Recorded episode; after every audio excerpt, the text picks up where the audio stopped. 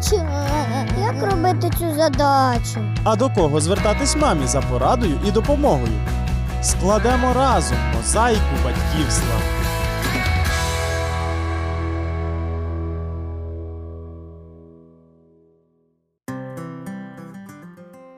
Вітаю! Як ми вже розповідали у попередній передачі, перехідний період у дітей буває не тільки у підлітковому віці, а й відразу після народження. Але комфортні умови, належний догляд, спокійна, щаслива мама і дитина швидко звикає до життя у новому середовищі.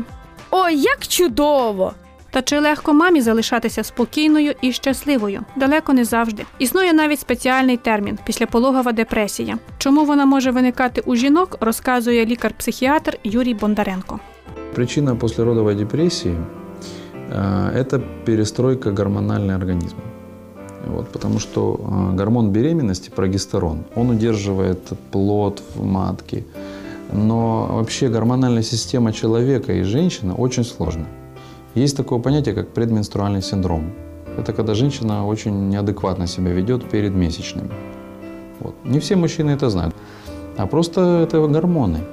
Это не человек плохой. Он себя не контролирует, но он поддается больше чувствам и так далее. Либо уныние. Э, Поэтому э, при смене э, резкой гормонального статуса, потому что с родами происходит смена гормонов, движение новое, плюс женщина видит себя, ну там, живот, тело, вес, ребенок, бессонные ночи. Вы, вы попробуйте мужика будить по 8 раз за ночь. У него будет послеродовая депрессия. Без родов. Знаете, важно э, не путать депрессию с субдепрессией. А в психиатрии мы выделяем два как бы таких состояния. Депрессия – это когда ты лежишь на диване и ничего не делаешь. Целую неделю, две, три. Это депрессия. Либо когда ты работаешь, у тебя хронически подавленное настроение, ты просто вот существуешь. Это депрессия. То есть она более скрытая. Депрессия еще может выползать в виде болезней. Но это не, ну, на послеродовой обычно это не проявляется. А субдепрессия – это когда просто тебе плохо, ты, тебе вот э, грусть, там, сейчас грусть, через два часа, когда тебе там подарили что-то приятное, тебе лучше. Человек, состоящий в депрессии, вы ему вот такой букет роз подарите, ему станет лучше на, на 10 секунд. А на самом деле глубоко внутри он будет себя чувствовать плохо. Післяпологова депресія характерна далеко не для усіх жінок, і тривалість її різна від кількох днів до кількох тижнів. У важких випадках жінка навіть може потребувати стаціонарного лікування у психіатричному відділенні. Що ж тепер робити? Проте подолати цей стан можуть допомогти на диво прості речі, зауважив Юрій Бондаренко. Конечно, если у вас грудное скармливание, то там принимать антидепрессанты крайне нежелательно, чтобы это в ребенка не переходило. Но есть масса способов, как помочь женщине. Это физические нагрузки. Потому что основной гормон счастья, как бы наслаждения, э, баланса, не, я имею в виду не моментального счастья, это эндорфины. вот, эндорфины, энкефалины, а такого стабильного, хорошего настроения – это серотонин. Серотонин – это дофаминовая система. И он вырабатывается э, в организме при физической нагрузке. Причем эта нагрузка должна быть э, постоянной. То есть не просто вы там пошли, быстро посуду помыли и все. Это, скажем, час, прогулка час. То есть вы вышли, идете постоянно нагружаете, без остановки. Потому что организм где-то минут 15 разогревается, потом он переходит в аэробный режим нагрузки, дыхания, и все, и пошло. Это стандартный антидепрессивный способ. Есть, слышали выражение «выйти из депрессии»? Воспринимайте его буквально. Выйти из депрессии. Вот, то есть нач- да, начало. Не можете ходить э, там, по улицам, зима, там, лето, неважно. Беговую дорожку пусть вам организуют. Ходите на беговой дорожке.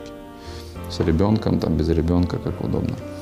Плюс у вас там, соответственно, в- в- ме- вес к- стабилизируется, фигура корректируется во время ходьбы. Плюс питание.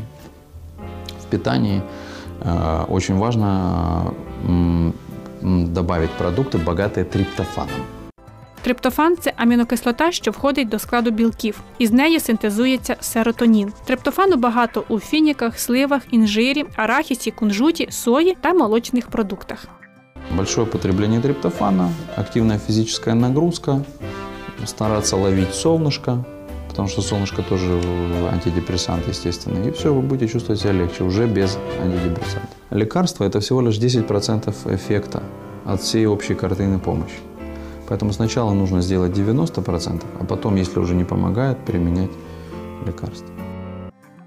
Жінка, яка страждає від депресії, дратівлива, тривожна і плаксива. У неї спостерігаються часті зміни настрою, порушення сну та апетиту, хронічна втома, апатія. Вона відчуває почуття вини та має труднощі у прийнятті рішень і майже завжди охолодження до чоловіка. Це просто жахливо. Юрій Бондаренко погоджується, жити з людиною у такому стані непросто, але рідні мають проявити розуміння. Я снова повторюсь. Если вас будить 8 раз за ночь, как вы себя будете чувствовать утром? И так 3 месяца подряд. Полгода подряд. Капризы – это естественный процесс. Здесь э, мужчине и там, всем остальным родственникам нужно набраться терпения и разделить бремя с человеком, понимая, что это, это временный этап, который нужно пройти. Корисно час від часу давати змогу жінці виспатися, змінити обстановку або вийти за рамки рутини. Мистецтво, сміх, улюблена музика, хобі, досягнення поставленої мети усе це також нагороджує нас гормонами щастя і викликає почуття благополуччя. Точно. Але зовсім інша справа, якщо у жінки післяпологовий психоз. Это, это ситуация, которая требует м, экстренной помощи. Просто если женщины есть послеродовый психоз, э, это уже не депрессия, это другой, поля, другой полюс. Э, Это, наоборот, возбуждение, неадекватность и так далее. Это такое может быть. Связано это как раз с особенностями нервной системы. Случается оно не всегда.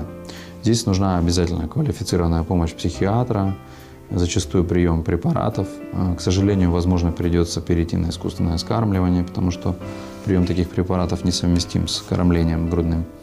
Но тут важнее жизнь мамы, потому что этой маме придется ребенка еще воспитывать.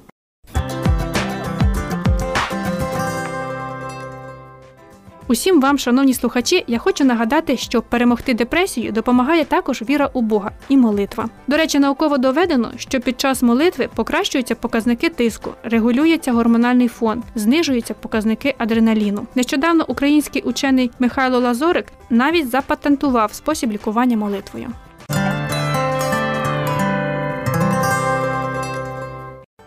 я бажаю вам міцного здоров'я, гарного настрою, ну і слухняних діток. Почуємося.